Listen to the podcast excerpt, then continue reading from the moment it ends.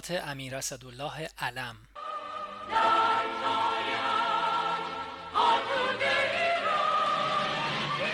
1352 خرداد.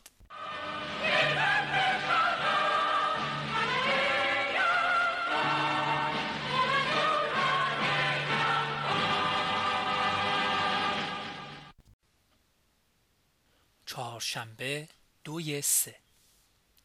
در رکاب شاهنشاه به مشهد آمده ایم. طبق معمول به حرم متحر مشرف شدند. تعمیرات صحن و حرم متحر خیلی چشمگیر بود به طوری که چندین دفعه شاهنشاه اظهار خوشبختی و اظهار مرحمت فرمودند که باعث سربلندی من و نایب و تولیه بود.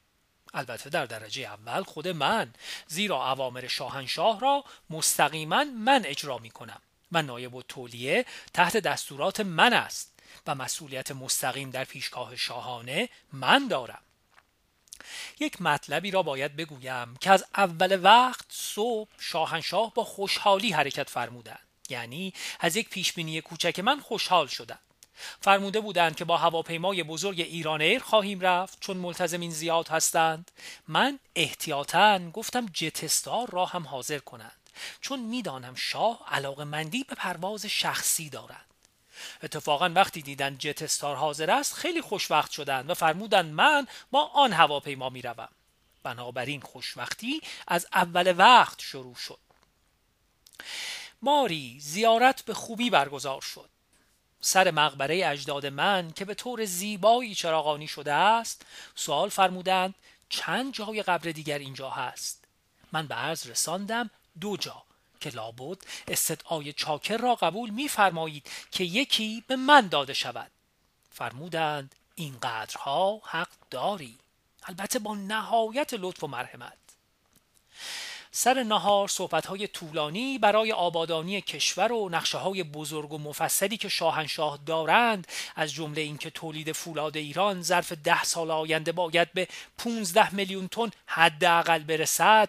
در کرانه خلیج فارس باید خط آهن کشیده شود که سنگ آهن یا مواد اولیه صنعتی دیگر از بندر عباس به سایر نقاط هم گردد و بنادر خرمشهر و شاپور زیاد متراکم نگردد. صنایع ایران بیشتر در ساحل خلیج فارس تأسیس شود برق ایران اتمی گردد و گاز فقط به مصرف پتروشیمی برسد. واقعا فکر و ذکر شاه جز برای ترقی و تعالی کشور هیچ چیز دیگر نیست. باید به افغانستان از لحاظ مالی و سیاسی کمک شود. با پاکستان قرارداد پانزده ساله تولید گندم برای ایران عملی گردد. صبح وقتی شاهنشاه از حرم به طرف ملک آباد حرکت کردند من سر مقبره مادر و پدرم نماز خواندم و برای مادرم خیلی گریستم. راستی برایش دلتنگ شدم. عصری به لشکر تشریف بردند و از آنجا بسیار خوب و بنیه سربازان چشمگیر بود. آنها را هم تشویق فرمودند. بعد سر صد گلستان در وکیل آباد رفتیم. که گرچه کوچک است چون با قیمت ارزانی لاروبی شده خواستند ببینند. هوا مثل بهشت بود. مدتی پیاده راهپیمایی فرمودند و باز راجع به آبادانی خراسان به وزرا که در رکاب هستند اوامر صادر فرمودند. بعد از شام خبر امضای قرارداد نفت رسید. با این خبر یکی از فصول پر افتخار تاریخ ما شروع می شود متن یادداشت علم به شاه به دنبال دریافت گزارش فلاح. چهارشنبه شب دوی سه پنجاه و دو ساعت نه و نیم شب. فلاح به مبارک میرساند مطالبی که به عرض رسید ابلاغ شد. فردا جواب می آید و مسلما مثبت خواهد بود و امضا ساعت ده و نیم خواهد شد. این اطلاعیه مطبوعاتی تهیه شده اگر اوامری باشد امر به ابلاغ فرماید. اطلاعیه مطبوعاتی. مذاکراتی که از چندی پیش بین شرکت ملی نفت ایران و شرکت های عضو کنسرسیوم جریان داشت به طور موفقیت آمیز خاتمه یافت و اصول موافقت نامه فیما بین امروز با کسب اجازه از پیشگاه مبارک همایونی به امضا رسید. به موجب توافقهای مزبور که بر اساس فرمایشات ششم بهمن ماه 1351 شاهنشاه آریا مهر پیریزی و تحت رهبری ها و راهنمایی های مستقیم و مستمر معظم الله تنظیم شده است قرارداد 1954 کنسرسیوم از تاریخ اول فروردین 1352 ملغا تلقی گردیده و قرارداد فروش نفت خام به مدت 20 سال جایگزین قرارداد مزبور شده است و بدین ترتیب شرکت های عضو کنسرسیوم برای مدت 20 سال از صنایع مطمئن نفتی ایران خریداری خواهند کرد. بر اساس قرارداد جدید مالکیت تام و تمام شرکت ملی نفت ایران بر کلیه ذخایر و تأسیسات نفتی مهرس شده است و کنترل کامل عملیات مناطق نفتخیز و اداره پالایشگاه آبادان از این پس در اختیار مطلق شرکت ملی نفت ایران قرار گرفته. به علاوه شرکت های عضو کنسرسیوم متحد شدند که تا مدتی که شرکت ملی نفت لازم بداند کارشناسان خود را از طریق یک شرکت خدمات که در ایران ایجاد و تابعیت ایرانی خواهد داشت در اختیار شرکت ملی نفت قرار دهند منافع مالی و مزایای اقتصادی که به موجب قرارداد جدید ناظر به ایران خواهد شد در هیچ حال کمتر از منافعی نخواهد بود که به موجب قراردادهای اخیر آید کشورهای نفتخیز حوزه خلیج فارس گردیده و این اصل در آینده نیز اساس و پایه روابط شرکت ملی نفت ایران و شرکت های عضو کنسرسیوم خریدار نفت ایران تلقی خواهد شد. متن نهایی قرارداد جدید که در نوع خود بینظیر است پس از تصویب مجلسین و توشیح شاهنشاه آریامهر به موقع اجرا گذاشته خواهد شد و فصل جدیدی را در روابط بین ایران و شرکت های عضو کنسرسیوم خواهد گشود. موینیان تلفن کرد چنان که شاهنشاه ام فرمودند موضوع ترافیک کشتی های پر از اسلحه به مقصد عراق را روزنامه ها منعکس کردند. آیا هویت کشتی ها هم گفته شود چکسلواکی بودند؟ فرمودند لازم نیست. پس من اینطور نتیجه می‌گیرم که نظر شاهنشاه نیست که روسها را ناراحت بفرمایند. بلکه می‌خواهند محملی برای خرید اسلحه زیاد از طرف ما برای مردم پیدا کنند.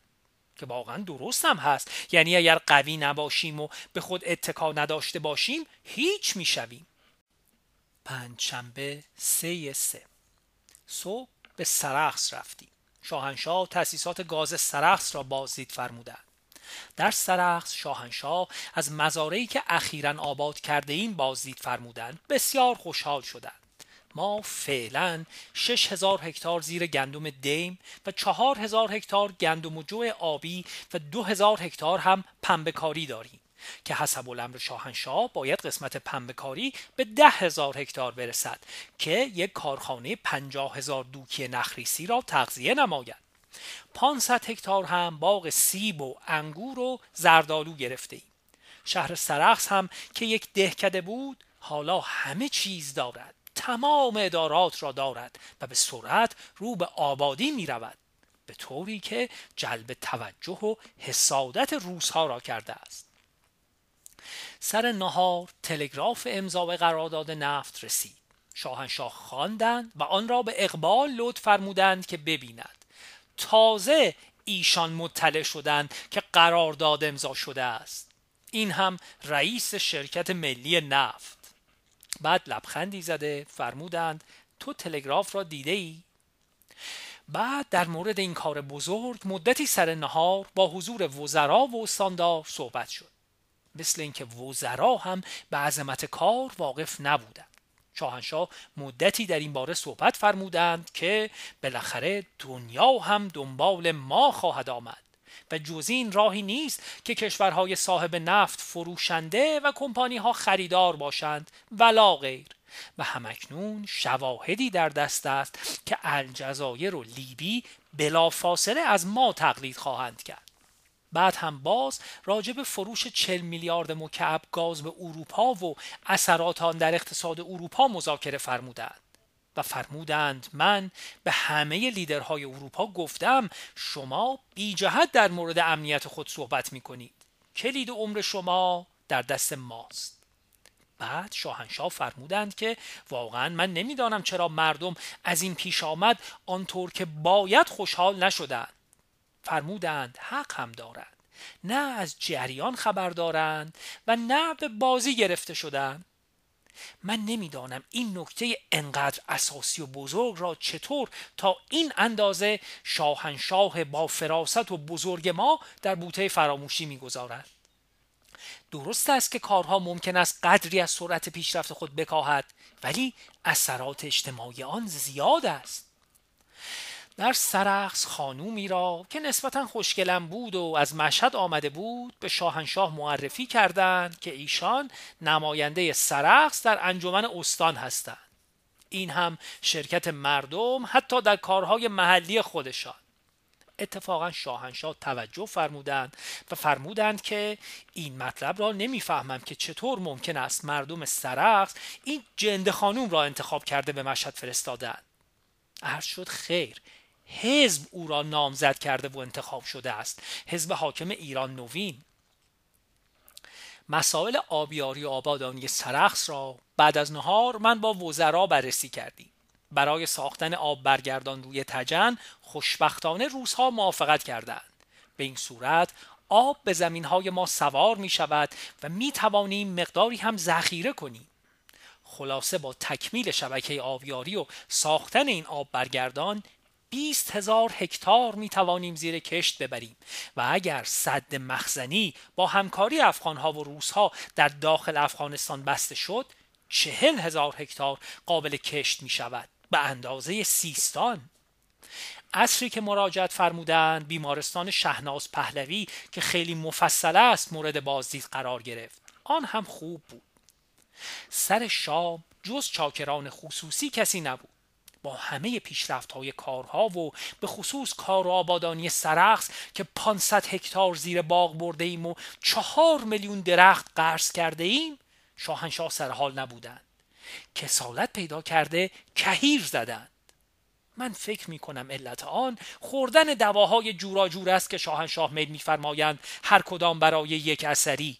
و اینها بالاخره روی کلیه معظم الله اثر می‌گذارند حتی بعد از شام فرمودند من قرص ضد نف را فراموش کردم بخورم.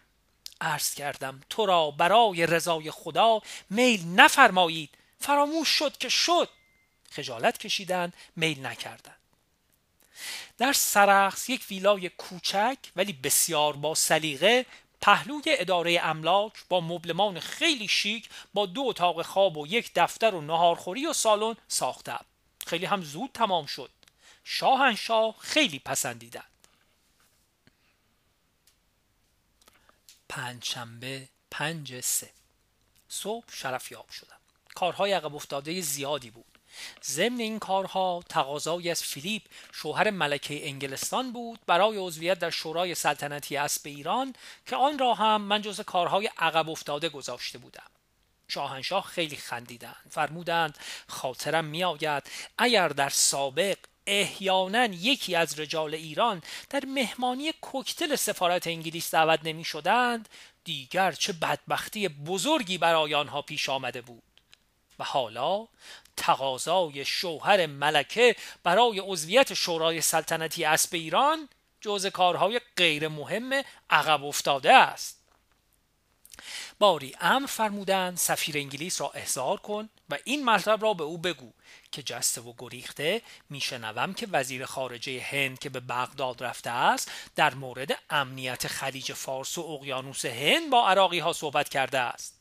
این چه معنی می‌دهد؟ آیا هندی ها می‌خواهند محور بغداد دهلی به وجود بیاورند و ایران را توسط عراق تهدید کنند؟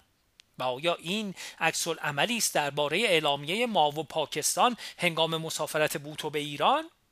ما که مکرر گفته ایم می‌خواهیم واسطه صلح بین هند و پاکستان و اصولا در این منطقه باشیم. این تحریک برای چیست؟ از طرفی سیل اسلحه شوروی و کشورهای اقمار آنها از طریق خلیج فارس به عراق سرازیر است. آیا این کارها را هندی ها به تحریک روس ها می کنند؟ بعد هم می‌خواهم وقتی وزیر خارجه انگلیس سر الک داگلاس هیوم به ایران می آید نسبت به همه این سوالات بعد هم بعض شیخ نشین ها و ارتباط آنها با یکدیگر و عربستان سعودی و عراق و به طور کلی نسبت به فدراسیون امارات خلیج فارس صحبت کنم. اما به سفیر بگو بین کشورهای ما هیچ نکته تاریکی نیست و افق آینده روابط ما کاملا روشن است و من راضی هستم. و البته درباره استحکام بیشتر آن باید فکر بکنیم و الا مشکلی نداریم. یک شنبه شش سه. صبح شرفیاب شدم. عرض کردم سفیر انگلیس نیامده است که اوامر شاهانه را ابلاغ کنم. برای شنبه و یک شنبه به حدود خراسان برای گردش رفته است. اسامی دو نفر افسری را که باید به لبنان بفرستیم که ایرانی هایی را که در کمپ فلسطینی ها تعلیم می‌گیرند محرمانه بشناسند عرض کردم. تصویب فرمودند. بعد مرخص شده به کارهای جاری رسیدم. گزارشاتی که از تقیان نیروی دریایی یونان بر علیه رژیم سرهنگ ها که البته بله پادشاه است رسیده بود برای شاهنشاه فرستادم. گویا چند نفر آدمیرال بازنشسته دو تا ناوشکن را خواستند ببرند و یکی از جزایر را بگیرند و آنجا با این آتو حکومت سرهنگ ها را وادار به استعفا بکنند. بعد از ظهر از روم سفیر شاهنشاه مرا پای تلفن خواست که وا مصیبت ها پادشاه یونان بعد از تبعید در روم به سر می‌برد ولی خل نشده می‌خواهد با شاهنشاه تماس بگیرد نمی‌تواند. مرا دیوانه کرده است. فوری به شاهنشاه تلفن کردم فرمودند می‌دانم ولی نمی‌خواهم با او تماس بگیرم. مسلحت نیست. این احمق نمی‌داند که تلفن او را کنترل می‌کند. باری. سر شب به منزل والا حضرت اشرف رفتم که عذرخواهی کنم نمی‌توانم برای شام بمانم. چون مهمان ارتش بود اویسی فرمانده نیروی زمینی هستم که به تازگی زن گرفته است. مهمانی عروسی می‌دهد. بر حسب تصادف شاهنشاه زودتر تشریف آوردند و مرا دیدند. فرمودند همین حالا سفیر آمریکا را احضار کن و این مطالب را به او بگو که خبرهای یونان چیست. پادشاه یونان از حکومت یونان ناراحت است و فکر می کند که این بازی را برای خلع او راه انداختند آیا شما خبر صحیحی دارید؟ آیا فکر کرده اید که اگر رژیم سلطنتی یونان از بین برود شما با چه وضعی روبرو خواهید بود؟ می‌خواهید یک ایتالیای دیگر و یک عراق دیگر به وجود بیاورید؟ فرمودند همین اساء او را بخواه و بگو که فوری با پرزیدنت تماس بگیرد و ناراحتی مرا از این پیش آمد بگوید. تا من سفیر را خواستم که به دفترم آمد و رفت ساعت یازده شب شد و بیچاره مهمانها در منزل اویسی معطل و سرگردان ماندند. ساعت یازده شرفیاب شدم و عرض کردم که سفیر می‌گوید غروب از تبریز مراجعت کرده هیچ خبری ندارد. ولی ممکن هست تا فردا خبر بگیرد و به هر صورت عوامر شاهانه را به پرزیدنت همین امشب میرساند. فقط می‌پرسد که منبع خبر شاهنشاه از کجاست؟ با عصبانیت فرمودند من که به تو گفتم بگو پادشاه گفته چرا نگفتی؟ در صورتی که نفرموده بودند و بعد هم اصری به من فرمودن نمی‌خواهم با او حرف بزنم. عرض کردم شاهنشاه نفرمودید که این مطلب را بگویم. فرمودند گفتم. عرض کردم چشم دعوا ندارد. الان تلفن می‌کنم و بعد کردم. خلاصه اینکه ساعت دوازده سر شام بیچاره اویسی رفتم. دوشنبه هفته سه. صبح شرفیاب شدم. قدری در مورد وضع یونان صحبت شد. عرض کردم فکر می‌کنم عمل پادشاه گذشته باشد. همچنین عمل پادشاه مراکش پادشاه مراکش با این اصرار از ما خواسته که ارتش بود نصیری رئیس سازمان امنیت را بفرستیم برای کارهای او. حالا سه روز است که در آنجاست هنوز او را نپذیرفتند. مگر چنین چیزی ممکن است؟ فرمودند بعد از ظهر سلمانی هستم ساعت پنج بیا آنجا. اصری آنجا رفتم. کارهای زیادی بود که همه را به عرض رساندم. من جمله مذاکراتی را که صبح با سفیر انگلیس داشتم. درباره اوامر سه روز پیش شاهنشاه عرض کردم سفیر اصلا خبر نداشت که وزیر خارجه هند به عراق رفته باشد. ولی به هر صورت مدتی از هندی ها دفاع کرد که اگر آنها از لحاظ خرید نفت بخواهند با عراق تماس بگیرند شما چرا ناراحت می‌شوید؟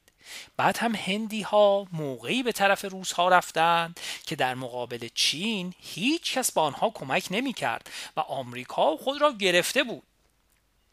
من گفتم اولا اینها نظر بر توفق کلی در شبه قاره هند دارند. ثانیا در نتیجه قراردادی که پنج سال پیش با شوروی امضا کردند پدر پاکستان را درآوردند و بنگلادش را جدا کردند. مطلب به این سادگی هم که شما می‌گویید نیست. بعد گفت اگر آنها به عراقی ها و به طور کلی به اعراب نزدیک می شوند علت آن به دست آوردن پشتیبانی در سازمان ملل هم هست. گفت شاهنشاه در شرفیابی من فرمودند منتظر خبری هستم که از هند به من برسد. پس یک ارتباطی خود شما هم با هند دارید یعنی رابطه خصوصی.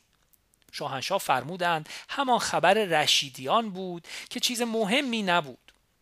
سفیر گفت پیام هایی که هنگام توقف بوت و شاهنشاه فرمودند که بدون شرط قبلی شناسای بنگلادش پاکستان و بنگلادش با هم صحبت کنند ما اقدام کرده ایم و وقتی که سر الک بیاید در این خصوص عرایزی خواهد شد. بعد در خصوص اتحادیه امیرنشین ها صحبت کردیم. گفت ملک فیصل خیلی به آنها آزار می دهد مضافا به اینکه بین خودشان هم اتحاد مهمی موجود نیست همه با هم بد هستند. مقداری راجع احمد سویدی وزیر خارجه آنها که ما از او خیلی بدمان میآید صحبت کردیم و او دفاع کرد که مرد خوبی است. سفیر گفت ملک سعود مثل اینکه می‌خواهد واحه بوریمی را به زور بگیرد. به علاوه به شیخ رأس الخیمه کمک نظامی می‌دهد که از اتحادیه امارات جدا شود. من گفتم بر علیه ما هم او را تحریک می کند بعد در مورد اینکه تراکتورسازی مسی فرگوسن را اجازه فرموده بودید بیایند در تبریز کار کنند حالا گویا باز هم رومانی ها می‌خواهند کارشان را توسعه بدهند و از آنها چه می شود فرمودند من مسی فرگوسن را برای تراکتورهای بالای 65 اسب خواسته بودم. خیال می کنم این احمقها نمی توانند تصور کنند که پیشرفت ایران چه خواهد بود. چطور در انگلیس 500 هزار تراکتور دارند. در آلمان یک میلیون. چطور ما نباید داشته باشی؟ بعد هم در آینده تمام کار ما با تراکتور سنگین خواهد بود. باری نامه ای از جیمیسون رئیس شرکت نفت اگزان رسیده بود که در ژاپن نطخی کرده و تز دستبندی شرکت های نفتی و کشورهای مصرف کننده را در قبال کشورهای صادر کننده رد کرده بود. به نظر مبارک رساندم و جوابی که تهیه کرده بودم هم به نظر نساندم یک قسمتی که داخل در معقولات شده بودم خط کشیدند. آن هم با عصبانیت. چه باید کرد؟ الملک و عقیم فرمودند حالا که کامل شمعون پیش من بود حکایت می‌کرد که هنوز در لبنان کشمکش ها تمام نشده. کامل شمعون ایسوی و رئیس جمهور اسبق لبنان است. از رئیس جمهور برای من پیامی آورده بود که اسلحه می‌خواهند. باید هم به آنها بدهیم. تو فوری سفیر آمریکا را احضار کن و بگو اولا آیا می توانیم سه یک اسکادران F5 به آنها بدهیم؟ یعنی بفروشیم. چون بر حسب قرار ما و آمریکایی ها حق نداریم اسلحه که از آنها می‌گیریم به دیگری بفروشیم. ثانیا آیا می توانیم معادل یک گردان توپخانه 155 دورزن لوله بلند از آمریکایی ها بگیریم و با آنها بدهیم؟ چون ما 155 لوله کوتاه داریم. عرض کردم که سفیر لبنان هم که مقادیری مهمات خواسته که قبلا به عرض رساندم. فرمودند آنها چیزی نیست به علاوه اسلحه ما فرق دارد. مال آنها فرانسوی است و مال ما آمریکایی است که به هم نمی‌خورد. عرض کردم فقط گلوله شعله افکن پنج اینچی گویا طوفانیان داشته باشد. فرمودند بپرس. بعد من مرخص شدم منزل آمده این یادداشت ها را می نویسم منتظر آمدن سفیر آمریکا هستم. سفیر آمریکا آمد. مطلب را به او گفتم. گفت اگر اراده و امر شاهنشاه هست من فشار خواهم آورد که موافقت بگیرم. گفتم امر شاهنشاه است که قطعا انجام بشود. بعد گفت برای مذاکره درباره هواپیمای F14 و F15 که می‌خواهید بخرید یک عده میآیند که هر وقت شاهنشاه اجازه مرحمت فرمایند در اواخر جوان شرفیاب شوند. سهشنبه هشت سه. صبح سفیر انگلیس را خواستم که به او بگویم خوشبختانه هندی ها آن مطلب عراق را تکذیب کردند. او خبر داشت. راجب افغانستان می گفت که وقتی پادگورنی آنجا رفته در نوتهای رسمی او دائما اصرار می کرده است که راجب اتحادی های منطقه‌ای صحبت کند و پادشاه افغانستان راجب تز بیطرفی صحبت می کرده است بعد من به فرودگاه رفتم چون شاهنشاه و شهبانو به یوگوسلاوی، رومانی و بلغارستان تشریف می بردند. هوا اتفاقا گرم بود. شاهنشاه فرمودند با سفرای آمریکا و انگلیس صحبت کردی؟ عرض کردم بلی صحبت کردم و نتیجه صحبت همراه است. فرمودند بیا داخل هواپیما گزارش بده. نیم ساعتی بیچاره مردم را معطل کردیم. صبح امروز سفیر آمریکا یادداشتی در مورد یونان فرستاد در جواب سوال پریشب من که خیلی معنی داره است یعنی کار از کار گذشته است به نظر مبارک رساندم خیلی به دقت ملاحظه فرمودند فرمودند فوری به سفیر بگو ما نمی‌خواهیم شما به این صورت بی تفاوت در قبال رژیم پادشاهی یونان باشی. ساعت ده شاهنشاه تشریف بردند. در فرودگاه معاون وزارت کار توسط وزیر کار معرفی شد. همان استاندار سابق بلوچستان که عصر شده بود به نام معتمدی. بعد از ظهر کامیل شمعون به دیدنم آمد. به او گفتم اقدامات سریعی در مورد مستدیات شما انجام گرفت. خیلی ممنون شد. عباس مسعودی آمد و گفت فولبرایت رئیس کمیته خارجی سنای آمریکا گفته است که ایران و اسرائیل منافع ما را در خلیج فارس و خاورمیانه حفظ می کنند دلیل ندارد ما خودمان را در این منطقه آلوده بکنیم. فوقالعاده باعث گله عرب شده است. باید فکری بشود. گفتم به رفقای روزنامه نویس عرب خودتان بگویید تکذیب کنند. شما هم تکذیب کنید. بعد هم از همه مهمتر کامیل شمعون است که وقتی برگردد به لبنان بگوید شاهنشاه در قبال کشورهای عرب از بذل پول و مساعدت معنوی دریق نمیفرمایند. شنبه دوازده سه. صبح از رامسر با هواپیما به تهران آمدم. برای رسیدگی به کارهای جاری و شرکت در مهمانی سفیر انگلیس برای تولد ملکه. من دوازده سال تمام بود که به این مهمانی نرفته بودم. چون از آنها کسی به سفارت شاهنشاهی ایران برای تولد شاهنشاه نمی آمد. ولی به علت همین سردی ما در چهار آبان گذشته لورد مونتباتن و عموی ملکه دوکاف گلاستر به سفارت آمدند. به این جهت شاهنشاه ام فرمودند من بروم. به محض مراجعت سفیر آمریکا وقت خواست. بعد از ظهر وقت دادم دیدنم آمد. اولا در مورد لبنان یک یادداشت داد. ثانیا به من گفت لبنانی ها یعنی دولت لبنان عین این وسایل را که از شاهنشاه خواستند از ما هم خواستند. با این تفاوت که نوع هواپیمایی که از ما خواستند اسکای هاواک است. آیا ما اجازه داریم که با لبنانی ها چک بکنیم که آیا این همان وسایلی است که وسیله شمعون از پیشگاه شاهنشاه کسب اجازه کرده بودند یا چیز اضافی است؟ بعد برای من شهر داد که امروز صبح در تهران نایب سرهنگ هاکینز وابسته به میسیون نظامی آمریکا به چه صورت توسط تروریست ها به قتل رسیده است؟ پارسال همین موقع که نیکسون اینجا بود با انفجار یک بمب یک سرتیپ آمریکایی را در داخل اتومبیل او خواستند بکشند کشته نشد. ولی پاهای او قطع شد. بعد کسب اجازه کرد که هنگام مراجعت موکب شاهانه شرفیاب شود که شرح ماوقع احضار خودش را به آمریکا به عرض برساند. تا وقتی که راجرز وزیر خارجه به اینجا میآید شاهنشاه در مورد او روشن باشند که شهادت او بر علیه نیکسون نبوده است چون اینجا روزنامه ها اینطور منعکس کردند. ولی مطالبی که می‌گفت به نظرم عذر بدتر از گناه بود. زیرا می گفت چون یکی از اعضای سیاق قبل از من در جریان استنتاق گفته بود که دستورات از کاخ سفید می رسیده است من هم تایید کردم و به این جهت پرزیدنت نیکسون از من گل من نیست و به هر صورت روزنامه های شما مطلب را خیلی بی جهت بزرگ کردند. راجع به بوتو و پاکستان پرسید گفتم سیاست شاهنشاه تقویت صد درصد بوتو می باشد و ما نمی توانیم تجزیه پاکستان را تحمل بکنیم. بعد هم در خصوص دادن اسلحه به پاکستان پرسید من گفتم نمی‌دانم. ولی می‌دانم که شاهنشاه میل دارند به آنها همه جور کمک شود.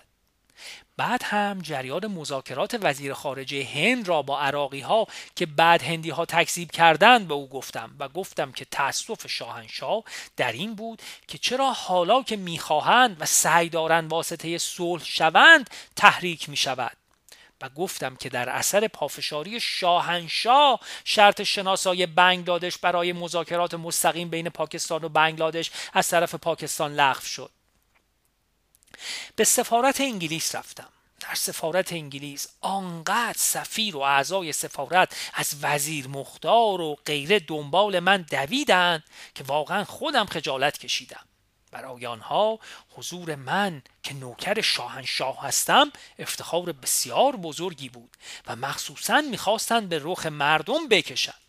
تقریبا تمام مهمانها را می آوردند که به من معرفی کنند. بالاخره فرار کردم. حضور والا حضرت همایون ولی عهد شرفیاب شدم. با همه خواهران و برادر و مادر بزرگ خانم فرید دیبا سر شام تشریف داشتند. نیم ساعتی نشستم. چهارشنبه شانزده سه. امروز صبح سفیر شوروی دیدنم آمد. راجب تشریف بردن والا حضرت شمس به شوروی که در جوان قرار بود باشد ولی والا حضرت رد کردند برای سپتامبر دعوت می‌کرد. واقعا زیر سایه شاه به کجا رسیده ایم؟ دعوت دولتی مثل شوروی را رد می‌کنیم. مجددا با التماس دعوت می‌کنند. یا سفیر انگلیس و آمریکا چه تملقهایی به من می‌گوید؟ مدتی راجع به اوضاع دنیا صحبت کردیم و جای تعجب است که تنها به دیدنم آمده بود بدون مترجم و به انگلیسی صحبت داشتیم. البته انگلیسی او خیلی ضعیف و آب کشیده است ولی قابل درک می باشد گویا این انگلیسی من هم تعریفی ندارد ولی خیلی از او بهتر است. راجع به خاورمیانه اظهار نگرانی می کرد و می گفت ما از حق و عدالت و مظلومین یعنی عرب ها پشتیبانی می کنیم و آمریکایی ها از متجاوزین یعنی اسرائیل.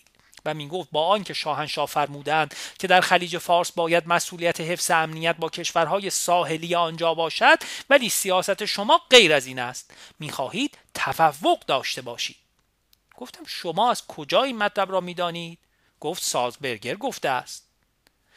من گفتم اگر بین شما و آمریکایی ها تفاهم به وجود بیاید مسائل خاورمیانه حل می شود و این حمایت ظالم و مظلوم و این حرفها هم بهانه برای حفظ منافع خود شما ابرقدرت هاست. آن وقت باید کشوری نظیر ایران را که روی پای خود و با یک سیاست مستقل ملی ایستاده است تقویت کنید تا ما میانجی شده مسائل را حل کنیم. از من پرسید خب ممکن است چه نوع منافعی در خاورمیانه داشته باشی؟ گفتم دسترسی به منابع انرژی دسترسی به آبهای گرم و نفوذ در بازار اینجا و آفریقا. این کم است؟ چیزی نگفت و خودش خجل شد. بعد استدعای شرفیابی کرد. در آخر گفت کتابی از طریق یک نویسنده آمریکایی به نام ماروین زونیس منتشر شده خیلی به کشور شما بد می‌گوید. چرا ورود آن را به ایران قدغن نمی کنید گفتم رویه ما این نیست. چونان که کتاب های کمونیستی هم در کشور ما هستند ما رد آنها را می نویسیم گفت در کتاب زونیس نوشته شده که تو تنها نخست وزیری بودی که جرأت می کردی با نظر شاه مخالفت کنی. درست است؟ گفتم مزخرف نوشته است. ولی من به خودم اجازه می دهم که عقایدم را به شاه عرض کنم. چون نسبت به او صادق و وفادار هستم. بعد با یک نماینده مجلس انگلیس به نام تاپسل ملاقات داشتم. محافظ کار است. مدتی در لژیون عرب در عمان خدمت کرده و با دنیای عرب مربوط است. نسبت به آینده خاورمیانه خیلی اظهار نگرانی می‌کرد که هم از لحاظ عدم توازن سیاسی و هم از لحاظ عدم توازن مالی قابل انفجار است. یک مطلبی که با او صحبت می کردم تغییر و اضافه دستمزد کارگرها بر حسب شاخص قیمتها بود که ما طبق قانون هر ساله در این مورد تجدید نظر می کنیم یا آنکه کارگرها در منافع کارخانه ها شریکند همچنین سهم در کارخانه ها دارند. می گفت این غلط است. برای اینکه یکی از عوامل مبارزه با انفلاسیون پای نگه داشتن دستمزد کارگرهاست. گفتم عجب غلطی می کنید این واقعیت را چطور می توان فراموش کرد؟ به این جهت است که اغلب دچار اعتصاب هستی. از این مقوله زیاد صحبت کردیم و اینکه کشور ما یک نوع سیاست خاص دارد. فارغ از ایسم است یعنی کمونیسم و فاشیسم و غیره.